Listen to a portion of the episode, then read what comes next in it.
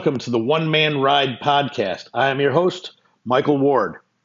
This week we'll be joined by Coach Chris Garland to talk about uh, Under Armour and the tryout season and what he thinks that the COVID impact could have on high school and college lacrosse in the future.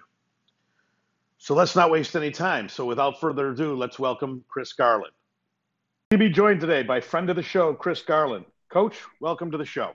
Hey, Mike. Great to talk to you again. It was great to see you at Under Armour this past weekend, uh, and a lot yes. to talk about. A lot to talk yeah. about. Yeah, that was a great that was a great time. I really had a blast. Uh, I figured you guys had a blast. Um, and this is what we're talking about: the Under Armour West Super Regional, which was held at Grand Park this past weekend. Uh, Coach Garland was one of the coaches, along with Kevin Benages and Rob Snyder, and I and and the Midwest Highlight team that uh, Coach Garland was a part of won the Super Regional. So they continue on to Baltimore for the Final Four. Is that how it works, Coach? Yes, uh, I, am checking with them on a date, but I had a great experience with Coach Snyder. I'd never met him before. Uh, he's a wonderful person. Really enjoyed working with him. Looking forward to spending time with him again. He's a great man of great integrity and someone I'm looking forward to working with in the future. Just an awesome person. Yes, I've known I've known uh, Coach Snyder for about 10 years. We go back quite a way. So I'm sure he shared some things about me and him uh, as, as, uh, as we've gone on. But it was great actually being, seeing the three of you together because just as, a, as an outside perspective, uh, you are the coach of Juice Cherries and Detroit Country Day. Rob is the coach of Loyola Academy, and he's now the new director for the Chicago Express. Kevin Benages is the head coach of Naperville North, and he's the director for Team Illinois. Three different programs in the Midwest, three different high schools. And you guys, it was like you were working together forever. I mean, it was seamless. You guys fed off each other, and and, and I posted a video. And one of the videos I posted, I left the volume up loud just so you could hear you guys coaching, and it was and it was something. Uh, so tell us how that worked together. I, I really enjoyed it, and you know, I tell people all the time the the primary reason why I'm involved with Under Armour is I get to spend time with Kevin. He's a great friend of mine. I just really enjoy working with him. We're on the same page about just about everything, if not everything. Uh, he and I are really close. Uh, he's become just a great friend of mine over the years. And working with Rob was just a tremendous honor. He's one of the best coaches in the region, one of the best high school lacrosse coaches in the country. Uh, he doesn't need me to compliment him, and I, he's just a humble, uh, down to earth guy, and he knows so much. And when Rob speaks, uh, I listen. He has a lot to teach me, and I have a lot to learn from him. And I just, over the course of a weekend, uh, fed off his, I think, honesty and integrity and ability to work with young people. That's why he has so much success. And uh, he just knows a lot about lacrosse and a lot about coaching kids. And if you're around someone like that with that kind of success and that ability to connect with people, you listen to everything they have to say and soak it in. And he's also respectful of people who coach with him. He listens to guys who know what they're doing and that was really easy. Uh, uh, so I learned a lot from those guys this weekend. And again, I hope the three of us get to do it for the, the future together. It was just it's a great group of people to work with, and I really enjoyed my time with those guys. It was a lot of fun. Yeah, and it looked like it, and it looked like the kids were uh, responding to it. So let's let's get into that. Um, how did the kids actually respond? Like, did you have any sort of practice beforehand? I know on Friday night you guys met. Was there a walkthrough, run through that you got to know the kids' names? We practiced for about an hour and a half. We put in an offense, the defense, rides and clears, extra man, man down, all the things that we could. But I think all of us agreed that this event isn't about us. It's not about the coaches. It's never been about the coaches. It's been about the kids. And I told the kids, and Kevin and Rob reiterated it, that they have to make plays and they have to be coachable. And if we see something that we should take advantage of, they've got to be the people who execute and we picked the team. We picked the guys we thought could make plays at the Under Armour evaluations, which were really difficult. Uh, but those guys made plays, and at, over the course of a weekend, we got better and better as guys responded to coaching and the things we were doing worked. And Rob made some some changes on offense. We started to be more efficient, but ultimately it was the guys who started to play really well together and feed off each other. And we just we, we had a really great weekend. So it's a combination. Probably it's a combination of guys who know what they're doing and kids are really talented but the kids deserve, I mean, all the credit because, I mean, Mike, the Southwest team had nine or 10 committed kids. I mean, on paper, they were way more talented than we were, way more talented.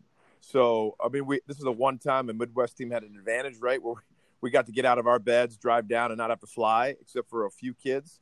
and it was sort of a home game for us, uh, and we played really well. So I want to give the kids just all the credit for what they did, how they responded, and we were missing a kid because uh, he he couldn't make it up for the event, but he's going to be at the main event, and I think the team will be even better. But I I want to tip my hat to all those boys who played so hard, and their wonderful parents who were so supportive, and the excitement all those people felt, and how they represented Midwest lacrosse from all these different programs from the region. It was really neat to be a part of. Yeah, I, I loved it. So I was on the sideline for all the games, and and I'll tell you, and the first game you played was what 9 a.m. game uh, or 10 a.m. 9 a.m. game against the West. So they had the three hour uh, the three hour behind, and I, and I said these guys might be a little tired. Watch out for them because that's another talented team. And uh, but but a great thing that happened there, as you say, home home court advantage, home field advantage. There were people there watching these games who didn't have kids playing. There were actual fans that I knew that came out and watched. My wife came out to watch the games. My son came out to watch games. There were other kids, friends of the kids out there watching the games. The sideline was was great. Everyone was talking, even with the other parents. Like I've never been to a, a lacrosse tournament that was like that. Like you never heard it. Did you? I, you didn't hear a peep from the sideline, like a parent yelling or anything. They were all talking and all cordial. It was it was really something special. Besides just the game, just just the atmosphere there. Uh, and, and, it was great. I mean, did you can you notice any of that? That's the funny thing. Can you notice across the field hearing parents yelling during a game as opposed to not? Because you know, you I see it, but uh, I wonder if you guys hear it. I, did, I, I don't typically hear it unless people are really loud or it's coming from one person who may be standing by themselves, uh, by them, by him, him or herself. Uh, usually it's himself in the in a, in a corner. Uh, but this was really great. Even I felt that after the well, I felt just the positive atmosphere after the game when the parents were taking pictures, and we won. But I think, Mike, if you look at that roster, there are kids from Michigan, uh, Indiana, Ohio. I'm not. We don't have an Ohio. Uh, do we have an Ohio? Yes, no, we do. Yes, yes, any, yes. We do. Okay. Griffin Liddell. Ohio. Kid, yeah, uh, that's right, Griff. Yeah. Ohio kids, Minnesota kids. So the team represented most of the Midwest. Yeah. So that made me feel really good. And we had a Colorado kid who did a nice job. Uh, so I, honestly, it was just really nice that we had all these people from all over the Midwest and their parents who came together to support the kids, and the and the atmosphere was really really great. And so that that was that's what made the event really special for me. Those people coming together after the game, and they were all really happy we won. I don't even if we lost, I think people would have said, "You know, the guys played really hard and they represented their high schools and their club programs and their states." Uh, really well. So that that was a, a, really nice Mike. Yeah, I agree. And so um, what do you who do you think stood out? If you had to say, I mean, I know there was MVPs, and uh, you can mention who those are, or I can, but who do you think like stood out when you said, "Wow, this he helped make a difference"? I mean, the defense was super strong, the goalie play was strong, the attack play was strong. Uh, you lost a player during the game. Yes. I, I, I, don't know a big time player. Um, and I don't know what his situation is. But I'll let you speak on that. I'd like to hear what your thoughts are about certain players and, and, and what they what they did for you. I thought Nate Randall and Tommy Coons were outstanding throughout the entire event. Those two have had a tremendous summer. They're both uncommitted, but I don't think they'll be uncommitted for much longer. Both are getting a lot of traction off the event, and once the film's put out, I think those two will get buttoned up pretty quickly the defense. I was surprised we didn't have any kids from the defense make the all tournament team because we held teams to an average of three and a half goals per game. Cam Hitchcock was amazing all weekend. Great communicator. He's so coachable. Great on ball. Great off ball. Uh, he really helped us button up on defense. Ryan was really good. Uh, Griffin Lytle was ex- excellent on defense. He was playing a little long stick for us. He's got a great handle. He's really good off the ground. Um, you know, I thought Lauterbach was really nice. He made the all tournament team, did a good job tying people up, making it 50 50 ground balls. Uh, Tyler from Minnesota, can't forget him. He was really, really good on day two. I didn't think we were we were doing as well as we should have done on the ground ball play on the faceoffs. And Tyler came in the second day; it was phenomenal. And and then of course the attack. You know, Mateo was unbelievable all weekend. He did a very nice job. Really proud of Mateo and how far he's come. He was always very talented, always very skilled. He play, always has played really hard. Uh, Mateo was exceptional all weekend long. And Bo Lockwood, he just keeps uh, impressing me with his ability. Uh, unselfish. Uh, he scored goals he, I think Mateo at nine, I think Bo at five, and John Morgan before he got a little banged up uh, had scored several goals. So that attack group we knew was really skilled. And I don't want to forget anybody in the middle of the field. You know, Griffin Mallory, great speed. Ezra really did a nice job. I, I, you know, I thought on day two when it mattered the most, Patrick Riley really stepped up. I, I was so impressed with how hard he played, how coachable he is, and his tenacity. Just a very impressive young man. He's a tough kid. I mean, he is a Midwest lacrosse player. Is he the smoothest guy in the world? No, he's not. But he'll do whatever he asks him to do to help the team. And and you need guys like that. I thought DJ Nolan was great at long stick midi. Um, you know, really, that's. I thought those guys stood out for me uh, all weekend. They just did such a nice job. And Cheeks, Andrew Machika, he had a couple of big goals on day two. So really, it was a total team effort. Those guys stood out to me, but we could have done it without the contributions of all the kids on the team. It was a hot weekend. We needed everybody to play, and everybody did something really, really well, really well. Yeah, I, it was. It was. I, I, agree with all those things. I mean, the funny thing, I'll just highlight. So, so Matteo Corsi um, is committed to Syracuse, correct? Still. Uh, yeah, that's correct. Yeah. Um, I think at one point, I if, I posted the video. I, I, posted a YouTube video on on Twitter that you could watch some of the highlights that I got just off my iPhone. Nothing professional, but there were people who knew he was going to take the ball from behind, and they still couldn't stop him. Like yeah. when you heard parents on the other team going, "Oh my god!" Like it was just, it was something else. And then to see Bo and John Arant working together Mm. Uh, one parent like leaned over, and was like, "Oh, you can tell that those guys have been playing together for a couple years." Uh, John Morgan, he's just a beast, and what I love about him is he works so hard. He, you know, yep. he can sort of coast if he wanted. Uh, he's committed to Michigan. He he doesn't need to be doing. He still busts his butt, probably better than everybody. And that I think that team, the rest of the team feeds off that. So that was those were the things that really stood out. I, uh, and, as you talk about the second day, as I've just been watching the second day footage, uh, the team was so much tighter.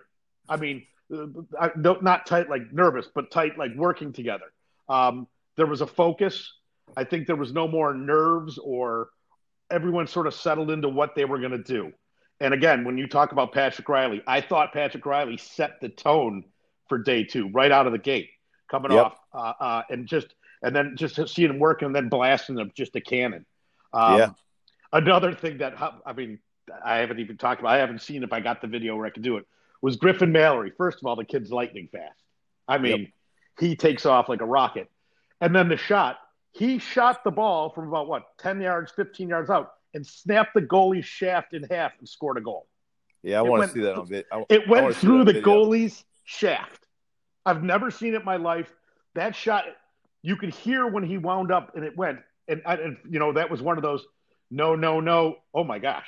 Because it was sort of a faraway shot. It just went through the goalie stick. That that was amazing. So I mean, I like I said, and like you said, the days, the day those games, I, I mean, everyone contributed. I'm looking on the I'm looking on the roster right now, and I don't think there wasn't a person at one point who I said who didn't who didn't do something out there. I mean, literally, not one. Um, so, and, and, and again, John Arant was filling in for Griffin Skane, who wasn't there because of uh, injury or illness. I'm not sure. Uh, but Griffin will be coming back for for the uh, championship series, right, in Baltimore. Yes, yes, you will. And then you don't know the um, prognosis of John Morgan, or is he out? I just called John Morgan today. He's going to get the uh, results of his test back this week, so he'll know if he's going to be able to make it to the main event. Okay, wow. I mean, I, I, and let how do you feel going? I mean, I feel very confident with this squad. I think with the defense and the goalie play, you're in every single game. I, we felt really good about the defense, but as you know, the competition is going to get a lot stiffer when we go out east to play. I think we play the winner of the Connecticut New Jersey Long Island bracket. And last, right. last, year, we got out to a 5 1 lead against Long Island. And we were flying, and the guys were playing so well. They came back, and I believe they beat us by two or three. But we were in the we were in that game, and we played really well. And I hope that happens again. I hope we get to play them again. And you're right, Mike. I really believe in this team. I think the coaching staff believes in this team. Our defense was good. Our goalies were phenomenal. If we win face-offs, take care of the ball, get into that really talented attack, and we get those midfielders getting up and down and playing the best that they can and really contributing, I think we have an opportunity to play really well, and those guys can showcase themselves and really show people that Midwest lacrosse has come a long way. That's always been the, and as we said it to the guys, like you know, people don't take us seriously. You know, I think the guys don't have a lot of lax IQ. They're just kids who can run up and down, throw it at the cage, play defense. I mean, we did some things that were really awesome. We were really proud of those guys and what they did, and we really want to take that out there in the Baltimore event and play against the winner of that bracket and, and show them what we could do. That that's just a great opportunity for these kids, their high school programs, their club, the club programs, their states, and all the things that they learn from their youth youth people. Like it's just uh, we're really looking forward to. It. We we think we have a shot to do really well, or at least we hope we do. Yeah. So and it, again with the video, if if you watch the video, the very first snippet or whatever you call it was just the def- was just focusing on the defense, and the very last snippet was fo- focusing on the de- defense. Just how they worked so well with the middies, with the with the LSM. That looked like a defense that had been playing together for for years, and and it was just this weekend. I mean, the communication, the communication from the coaching staff on the sideline. I think there was one time it was you yelling, and and you would yell, and they were doing it. There was no like hesitation. It was trust and, and I thought that will really, really help you going forward with this team. Now, if you had to pick one thing that needs to improve, and I could figure out what it is, but what you what would you need these kids to to focus on uh, for Baltimore? I would say there were times when we were impatient on offense and we took the first shot rather than the best shot.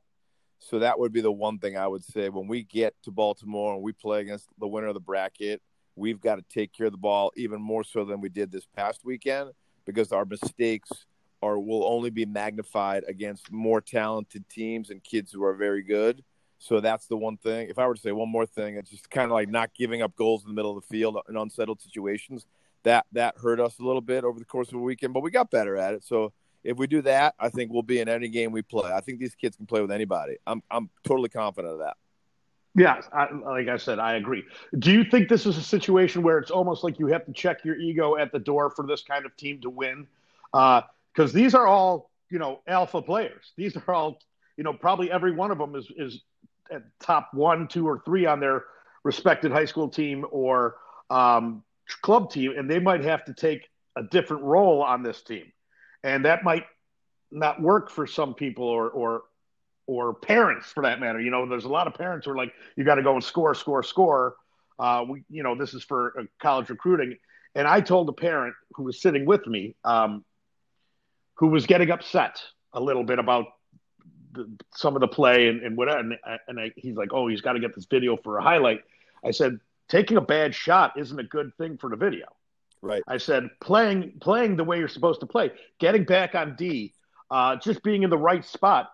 That's what coaches are looking for. You know, they're looking they're looking for a reason, and I think we talked about this this weekend, and you know this as well. But I like to reiterate this to parents. Coaches, when they're looking at video, for the most part, are looking for the kids to get rid of. They're looking for the kid who doesn't run to the sideline when they're coming off, who the palms up, the, the attitude. There's so much talent They've just got to start weeding out the kids automatically. So I keep telling people don't stop playing. Uh, don't get discouraged. Play the game in the game. Don't try to be because it doesn't look great. Um, and, and, and I think for them to succeed, there are going to have to be some people who go to a role position more than they're normal used to. Agreed. I mean, we we discovered that and we identified guys who were going to help us in that last game and put them in a particular role, and they fulfilled it and did a really nice job. And you're absolutely right. I mean, you you ha- you've got to fill the role that you're assigned and do it to the best of your ability. You know, I, have always said that. Yeah, it was. That. Yes, and, and I think uh, I, I, hope the kids, the, the, players listen to that, and the parents listen to it. It's not always about scoring a goal; it's about playing the the, the game in the in the position the right way. You're Right. Um, yeah. So as of now, there is not a specific date, is there? Or there there is no date. I called Under Armour today to see if they could confirm, but I've heard nothing back. So I, I hope it happens. Uh, I'm I'm confident it will happen. They did a great job with this event. They had a phenomenal plan going into it. The pod system really worked here, and I hope we can go on to Baltimore and play, Mike. Do you think there would ever be a chance that they'd say, "Let's bring it back to Grand Park and finish it there"? Do you think Do you think East Coast teams would would make the trip to Indiana if that was the case? That is a great question. And if Grand Park's available, this is where they should have it. Uh, it's a great facility. You could have all the people here. Indiana is open. Uh, if they can't have it in Baltimore, so we'll see. Uh, I would hope they would consider having it. It would be a shame to go to have this success and then not be able to finish it. Um, but I was told they're going to get back to me soon about the event in Baltimore. But Grand Park just seems like the ideal venue to host it. Seems like yeah. the ideal venue. It's just it's just so easy. I mean, especially for me since I live down the street. But to just the way that you there was there was games going on the whole time, and it was like each one was their their own thing. It didn't overlap. It wasn't crowded. I mean, it wasn't jammed. Uh, easy parking uh, everything about it works so well that I, I, keep saying every major tournament should start coming here. It's easy to get to from the West Coast, South, Midwest, and East Coast, hopping on a plane or even driving. Uh, so that's my, you know, my Midwest plug, uh, just to try to get just to try to get things here. Um, so that's, you know, I think until we know the uh, when the dates are for the for, for the final four, it's just sort of wait and see at this point. Uh, there's other things going on. I know Juice Cherries just had their tryouts, or there's more tryouts, or you want to talk about the new, the Great Lakes, what that's all about? I'd sure, like sure. more I, about that. I, would absolutely love to talk to you about that. We just had our eval, so we made all of our teams, and this was the rationale behind creating the Great Lakes program. We we know there are a lot of very good lacrosse players in Michigan who were playing for other regional teams that did a very good job with their kids. The club programs in our state do a very good job.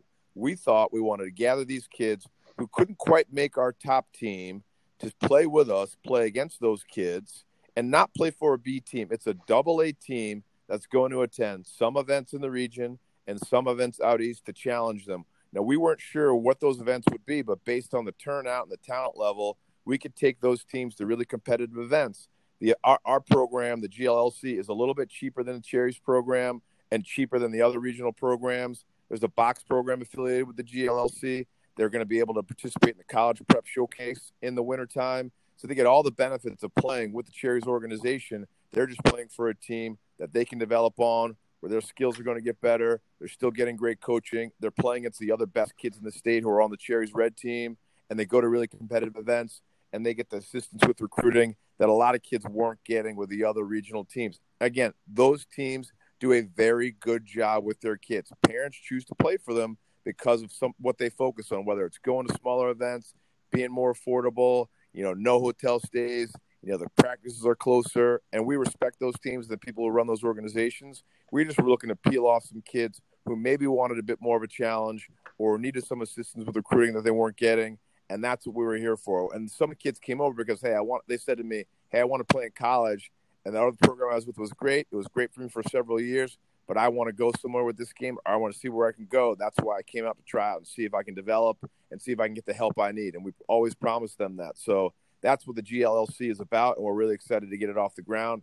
And we're starting a, a, a women's program, so that's that's going to be off the ground soon, Mike. Wow, let's go Minnesota Lakers. Uh, pardon me, the Michigan Lakers. So that is going to be going off soon, and we we think that has a ton of potential to turn into what the Cherries have has done for uh, young men. We think the Michigan Lakers will do what we've done for young men for young women. We think it could be a phenomenal program in a few years. Emma Cool, uh, she used to play at Hopkins as a head women's coach at Country Day. She's going to be the director of the program, but we're very excited about the future of this program. Very excited. So if wow, there are any people out great. there who are looking for a high level women's program and who want to be challenged and who want great coaching, who want assistance with recruiting, uh, that's my that's sort of the next thing for me, helping young women uh, find the right fit for them. Uh, and w- with Emma, Emma, under Emma's guidance, like she's the one who's going to run the show there. We are very excited about that. So I hope people hear about it, Indiana and Michigan, and give it a look. Yeah. So uh, knowing the cherries how cherries works is uh, you do like weekend weekend practices and, and people can come from other places. Um, is that how the, the, the girls team will work too? Like you'll do it like like a team that'll draw from all the states, or will you you know is it going to be the same format as Choose Cherries, or is it going to be the GLLC format? Because I'm assuming think, that's more of a weekend practices, right? Like we think we think it'll be the same format as the Cherries, where we have training camps where the kids come in for several hours and then they can go home. So we practice on the weekends primarily, and then skills and drills during the week for those girls who are local. So we've got to figure that out. But Emma is going to be running that, and I'd love for you to talk to her at some point about her vision for the program. But we think it's going to be we think it can be really great, Mike. I I think that's a I think it's a no brainer. I think I think I'm seeing more of that happening. Uh, not, maybe not being under one roof. I'm seeing that there are current women's programs um, that will start working with the other local program. There seems to be like a, a, a cause right now, or a, or a, uh, a strength in numbers type of thing, uh, which I'm very pleased about. I've I've made no secret about it. Uh, I like when teams work together because um, I, I think that makes I think for the parents' dollars, again, I always stand on the parents' side. For the parents' dollars, there are some tournaments that don't need to be, uh, don't need you don't need to go to out east. Not every out east tournament is good just because it's out east. When right. you could have ten of these programs that are in the Midwest, and there are good programs in the Midwest, and if they could all stay here and all play against each other, that's just as good as going anywhere. I don't care what anyone says. You're looking at these kids that played this weekend. These are Midwest kids. And if you can keep some of these kids home and lower the cost for some of these parents, uh, make the game a little more affordable to bring more people in, as I've said, you the problem you'll have is you'll have too many kids wanting to play, and it will just open up more more teams. Um, and so that's what I think is happening around the Midwest that that, that I have a, a, a good feeling about.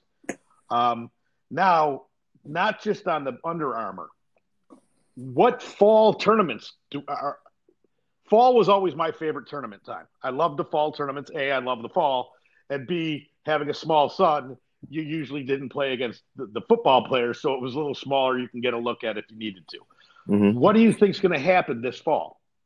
That's a really great question. So our plans, we're going to NAL, uh, the North American Lacrosse Tournament in November. I mean, right now that's our plan. Mm-hmm. And then uh, the next event we're going to attend will likely be an October event run by Madlax. And we're, we're going to get together with other regional programs this fall. Uh, Top Gun Midwest, run by Dan Leff, great guy. Really excited to work with him moving forward. Uh, he's the kind of person that wants to get together and do things the right way. He's a man of integrity. So I really enjoyed talking to Dan and getting to know him and his program. I want to give him a ton of support out in the out in his area. Uh, obviously, Kevin Benage is my great friend and other regional programs that have produced really competitive teams and are sending kids to college. The Midwest Express, run by Mark Barudich, obviously would loved working with Mark. Uh, so we're trying to find other people who want to come to a play day, likely at Grand Park or likely another place. Uh, so we can get together and get our kids games. It will be an at cost event. And the reason why I like working with those guys, we're all on the same page about running events. It's not for the benefit of me, the tournament director. I'm not the tournament director. But it's like we just want to make sure we get in there, we get out, we get a bunch of games, we get film, we get college guys there, and that's that. So we we would hope people would prefer to do that format than to pay some tournament entity uh, more money and, and line their pockets. We just want to do this for the kids.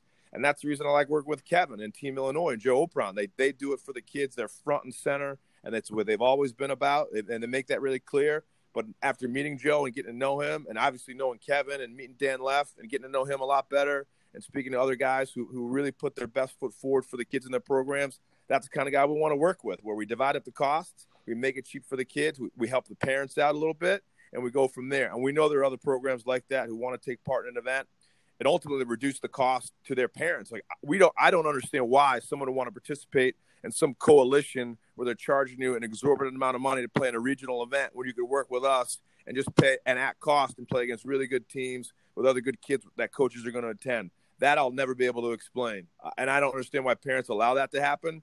But you got to hold the people who run your club accountable for their actions and inactions. And if someone's like, well, why are we going to this event? The Cherries are doing this. It's an at cost event. I heard Chris Garland say it. Uh, he seems like he's an okay guy. Why aren't we doing that? he, he, seems like he's okay. He may not be okay, but he seems like that. So why aren't we doing that? And like, we should do that. Oh, we're going to do that. We're not going to pay four grand to go to an event if the Cherries and other really good teams in the region are doing an at cost event. So why are you charging my kid more? Why are we paying this guy more? Why is this guy banking? You know, no, we're not doing that. So that's why I work with Kevin and Dan Leff. And that's why I think kids should play for those guys, you know? That's why yeah, I've always felt that way. That's that I mean that you know, my whole thing lately has been tryout season, tryout season, tryout season.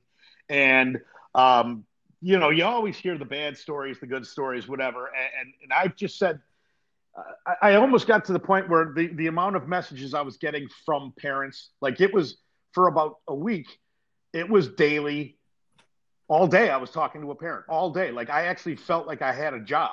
Like I'm like, hey, I, this is not my, you know, uh, I have other things I like to do, but I, you know, and I'm always going to reach out and talk to a parent because I, am one of them. Uh, but at, at the end of it, I finally said, you know what? This isn't the club's fault. I don't care here's what the club is, here's what they're telling you what they're going to do, and here's how it works. If you decide to go to that club, well, then that's that's on you. Right. Buyer beware at this point. There are enough options in the Midwest that you can have any kind of team format you want. You literally there is there is there's 25 different programs that I can think of that are all within the with all the region that do things differently. So it's almost at this point, it's time for the parents, it's time for the people who pay to demand something or to make their choice with their dollar. To sit there and say, we don't like what's been going on. This is not the. There's a new way of doing things now. We have choices. You are spot on, and people should vote with their pocketbooks. And Simple. If they don't, if they don't like it, they can leave. And if your kid's really good, there are lots of other options for that person. I'll be honest with you. You know, in Baltimore, kind of the cap on price for all these teams is like twenty five hundred bucks. Like you can't, and it's been that cost. I don't think it gets much higher than that. And people put their prices on the website to see. I mean, Crabs doesn't. They're a little bit lower, I think, but they can kind of offset the cost of their program because they run a huge event and Crab Feast is big, so they can charge. I think they charge a little bit less, or he's always charged a little bit less because of that. But he's never wanting for kids. FCA is about the ballpark there, but they're a nonprofit, so they can help people out if they need to, right? And your your fee is tax deductible. But if, if you're not a nonprofit club, right, you're paying you're paying your dues. You know, like you can vote with your pocketbook. Like you don't if you don't want to do the things they want you to do, if they're not going to the events you think are good, like you should know better and educate yourself as a consumer. You'd be a great resource to ask people, like, "Hey, Mike, this is my kid. This is who he is. Like, what are your thoughts? Like, give me a recommendation." You'd be happy to do that. You know, yeah, absolutely. do that for people. But even in our even in our state, you know, we people call me, "Hey, who should I play for?" Well, what do you want out of your experience? And if someone's like, you know what, Chris, we like going up north with our family. You know, my son likes to cross. His buddies play for this regional program. Seems like a good fit. He's pretty good for his high school team. Well, you just said everything I needed to know. Like, like your son likes the cross. He likes playing with his buddies. He doesn't need to go out to Crab Feast. He doesn't need to go to NLF. Like, he doesn't need to do that. If he wants to play intercollegiate lacrosse, he should ask the person who runs his club to help him identify regional programs if that's what you want. But you you don't have to spend a lot of money uh, for that. And you you know how I feel about that. I've said that from the very beginning. You know, we're not a great fit for everybody but there are regional programs that are an awesome fit for kids. They do a great job, and I wouldn't call them local programs. They just stay in the region, and there's nothing wrong with that. There are, as you said, there are good events in the region for kids, right? And what we're saying and what I, we've been saying from the beginning is like we want to do at cost events. When you hear at cost, you're like, well, someone's making money. You're building in your fee. you're building in your salary. No, we're not. Like we want to make it as affordable as possible and bring the cost down to the clubs and bring the cost down for families. We're getting referees, we're getting film, and then we're dividing it all up evenly. We're leaving, and no one knows anything, right? No one gets paid. We're all chipping in, we're running fields, we're calling refs, we're setting up film, we're sharing the responsibilities, and that's that. And that's how I think it should be. You know, that's how I always felt it should be. Yes, absolutely. And I think that's the growth. That will be the growth. When you lower the price point, because sometimes the price point is astronomical. I mean, I know parents will pay whatever, uh, and I've gotten a lot of these calls, and, and, and, the, and the thing I've got, well, that's the best, that's the best team. And I said, it's not the best team. I said, what, I mean, my idea of what the best team is and what the best team talent wise is are two different things. Because no doubt. I mean, uh, if you just look, like I've seen uh, Resolute's red team is that their top team, or or your team. Those teams are special. Those have the top kids. To to go sit there and say I need to be on that team. Well, it's a different it's a different world. It's a harder team to make, and and you shouldn't get hung up on that. Um, that's not a better team for you. You know, right. if, I mean, again, if you're if you're Matteo Corsi, that's you need to be on the top team where you're going out to be seen, and he's getting recruited by top five, top ten D1 schools. No question. There are other parents who who've seen haven't seen the talent in the mid in the in the rest of the country. They haven't witnessed what it really is like to see Long Island or Maryland or, or Baltimore, or Connecticut, uh, even Massachusetts out east. Um, and they think, oh, my kid's going to go play D1, and someone said he's going to play D1, and I'm like, you do you even have an idea of how truly difficult, how how good, first how good you have to be, and then you have to be a D1 player. There's a difference. You could be D1 talented, but not a D1 player. And, and then you know we were talking about this on on Saturday. I think you were yeah when when you heard about oh I'm just going to go look at a NESCAC school, and, and you were like, do they know how good they are? So oh yeah, that that yeah. drives that drives me so that makes me so mad. Well, you know what? If I can't go to the, the Yale, I'll just go to Wesleyan. Like, yeah, you will. Like, do you know how good they are? Like, do you know wh- who they're looking at? Like, they're recruiting kids who can play at those places, but decide to go to Wesleyan. They're recruiting against Ivy League schools. They're recruiting against Patriot League schools. Those are the kids they're in battles for. You know, so just don't say, "Well, I'll settle to go to Amherst." You will settle. Oh, that's that must be nice because you have to be recruited by them. And as I told you, look at Middlebury's recruiting class. They have kids who are phenomenal, phenomenal ball players. So you just can't settle for Middlebury. Like he's got to want you, and you've got to be good enough, and your grades have got to be outstanding. You've got to check every box to be able to play there.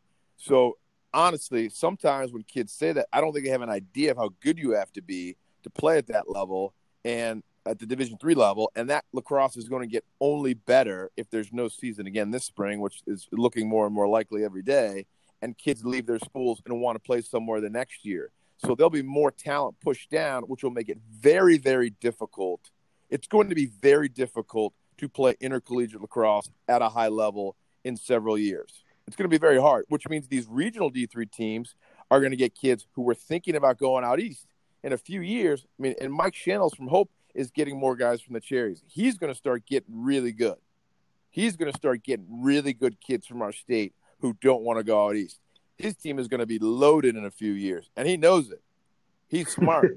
you know, he know he knows. It. He and I are good buddies, and we're good. We'd be we'd be good buddies regardless of, of whom I coach for. But he knows it. He's going to start getting really good kids. He's going to benefit greatly from the explosion of growth in the state of Michigan and the region. Albion's going to start getting really good. Ohio Wesleyan we'll get back to where they were. They have an awesome coach, and I'm surprised more kids don't call Coach Plantholt up on the phone and want to play for him. He's an he's an outstanding human being. One guy I'd play for. I mean, he's not the same age, but I'd let my kid play for him in a heartbeat. So really good. I, if I'm a Midwest kid, that's the first place I would look. If I want to play at a high level, I'm calling Mike Plantholt. I'm calling Mike Schanhals. You know, I'm calling Jake DeCola. Those are the, I'm calling Doug Misarti. Uh, you know, I'm I'm taking a look at these places. Uh, you know, I'm calling Joe Rautenstrauch. You know, at John Carroll. Those are going to be really good programs to play for, and they offer everything you want. But they're not out east. Those teams can get really good. They can get really good. I think OWU. I think uh, Ohio Wesleyan and Denison, and we've talked about this. When you're saying, "Yo, I want to go out east," I go, those those teams right there are competing with those teams out east. I mean, Denison is run like a D1 program. I mean, that's got yes almost 50 kids on the team. Uh, it's it's competitive. The coaching staff is top notch. I think Ohio Wesleyan has got the same thing going. I've seen some of the players that they've gotten in the last two years, and I'm going, those are flat out D1 kids. I mean, and and I've told some kids who whose parents might have balked at it, and I said, do you like the school or are you going to play lacrosse? Because if you go to play, if you're if if the which I think is wrong, but if you're going to sit there and say, oh, I want to go to college to play lacrosse, I said, well, then Ohio Wesleyan is one of those schools for you. And, you know, I don't even have a relationship with Ohio Wesleyan. I just follow the program. I do know who the coach is. Um, and I, and I, again, I think the, the teams in the Midwest, there are great programs that sort of get shunned. And I, and it does, and it does bug me that I don't. I think again, part of the part of the process of, of, of finding a club is to sit there and say it's not all about D1, D1, D1, or East Coast, East Coast. It's about having a relationships with the Midwest and their programs and saying, hey, I got a kid for you, this kid, and, and, and selling the school in a synergy between coaches in high school in the Midwest to co- college coaches in the Midwest to club coaches in the Midwest. If you build everything together in the Midwest, it, just it just becomes uh, bigger. I guess is what I agree. And, yeah, and and there are we forgot program Zach Iannucci at Illinois Wesleyan, Brian Stewart at Mount Union, you know Jay Owen at Wittenberg. These guys are doing a great job with their teams. These are places kids should take a hard look at if they want to keep playing at the next level. They're great schools. They have awesome facilities. These are really good people. I've met a lot of these guys, and I'd let our kids play. I recommend their programs to them. I've met them. I really like them. I think they're doing a really nice job. I know I've forgotten people. Yeah, uh, those are some of the guys that I've worked with. Those are the people I, have I've been around and spoken to. Reed Mayberry at Aurora. I mean, these guys are actively recruiting kids in the region. People should take a look at their programs and what they're trying to do. Yes, I, I think so. Absolutely, absolutely, totally agree. Um, but you brought up something that we'll finish this off with with this. Um, so I was writing an article uh, the other day that I will be, you know, I'm starting a website and this thing's all growing. Just my technology savviness is not is not there. But this whole pandemic, and you brought it up with maybe not having a season this year, and I touched on it with you uh, this weekend. Is could this could what's going on right now be the end of, of high school lacrosse nationally? I mean, not just Midwest, but if they're canceling the high school season, if you lose two years of Midwest high school, you're a, you work for a club team. If all of a sudden they say in, in, in January there will be no fall sports. How fast and nimble do you think it will take club teams to start having dates to take those kids and have them playing in the spring, where it might almost be why bother with going back to high school and doing this anymore? Um, there's so many different hurdles that are going to be taken where that might be the new norm, might be spring club lacrosse, uh, summer club lacrosse, because this could really end it. What are your thoughts about that? The things these state associations have tried to do to curtail the influence of club sports have come back to hurt them. And they didn't need to have a, a, a, they didn't need to create such a difficult relationship between the two. And they've made it harder and they wanted to make it harder and they wanted to encourage and again we should encourage educational athletics. I'm a supporter of it. I'm a teacher. I'm a coach. You know as people know who are listening i coach club lacrosse. It's important to me but you're right, Mike. If there's no high school athletics in the springtime, we have to offer something to our kids. Parents will want it. We have to fill the void. And for some, it would likely make sense. And I don't know if we could offer it. I mean, I would not. And we've had this conversation as a staff before. We're not comfortable uh, launching a spring club league. It's just not something we would do. Uh, we have a lot of respect for what the high school association does. I'm a high school lacrosse coach. Nick Levante, who came over from True, a wonderful person. He's a high school lacrosse coach. Uh, Jack Smith, he's a high school. We have a lot of high school lacrosse coaches in the Cherries. So we, we we're not just club people. We have high school coaches in our program. So we would not do that. We would offer skills and drills. We would probably get up and down with other, other teams, but I just couldn't see us saying, you know what, don't go back to your high school program. Uh, we're just going to do something for you in place of it. We would never endorse that. I could see other people doing it. I saw someone uh, post a Twitter poll about it to see if kids would be interested in doing it. And we would try to fill the void in the meantime. But if we don't have another high school season, my concern is for kids who are 22s. You know, do you want to? What do you do next year if there's no vaccine because it could happen again? Uh, do you stay at your current high school or do you reclass and go to a boarding school? And I know what I would tell someone. I know what I would say to a kid who's really good in my program if you have the means to it, you should leave. You should leave. Yes, we talked I, about I that. that. I agree. I agree. Yeah, I, I, I, would tell him. I would be like, listen, you got to go. I, there's a kid I'm thinking of who's very good, and if they cancel their season, I got to sit down with folks and say, you got to go, and you're not staying for my benefit or the school, the greater glory of our school. Like you got to go. If you can't miss three years of high school lacrosse, you just got to go, and I'll help you. And it would it sucks for me to say that, but I just tell my best guys we'll, st- we'll, we'll I, am going to coach what I have, and that'll be that'll be fine, uh, and we'll be fine. But for your benefit, you, you should probably consider not being here. Um, but I hope we get a vaccine. because That's the only way we're going to really be able to play. But uh, but the thing is, Mike, Indiana was playing high school football on Friday night when we were there, so yeah, I don't know what's going on. So yeah, maybe we can do it. Maybe right. maybe I'm out of pocket. Maybe I'm out of pocket right now, and maybe we're going to have it if we take the precautions or we or things get better in our country. Uh, but I think if, if I'm thinking about the doomsday scenario, if we don't have it, it's like man, what what what is in the best interest of the kids in the program who are really good and want to keep playing? Maybe it's to stay. I don't know. I, I, would have to think about it a little bit more. But My visceral reaction to your question was, I don't. Maybe you should go if an opportunity presents itself to you. If a team is playing and is going to continue playing through the spring, or they commit to making sure you're on campus and have isolated and they can have games.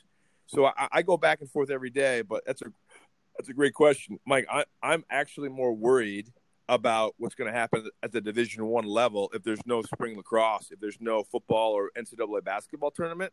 I think you'll see a contraction of Division One teams. Uh, I think it'll be 10 to 15 fewer. The IMLCA was having this conversation about saving the sport at, at the Division One level, and we already saw New York Tech eliminate its program for two years. You're going to see more of that if things get worse. Uh, and if, as a result of seeing a greater contraction, it'll be harder to play Division One lacrosse. Talent gets pushed down. Kids transfer to other Division One programs. Rosters get big. Classes get smaller. So the 23s, 24s, 25s, 26s are going to be impacted by COVID for years to come. We're looking at recruiting classes of maybe three to five guys. So the I, I told someone like the percentage of playing Division One lacrosse, you go from one percent to a half a percent to three tenths of a percent of playing. You know, and the, the odds of playing Division three at a high level are getting slimmer, and you know Division three lacrosse is going to get really, really good. It's going to get really competitive.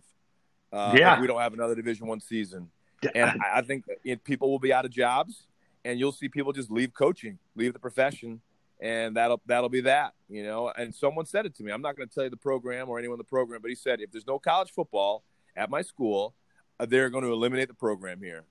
He told me he's like they're going to eliminate the program, and there's no college football in the conference he's in.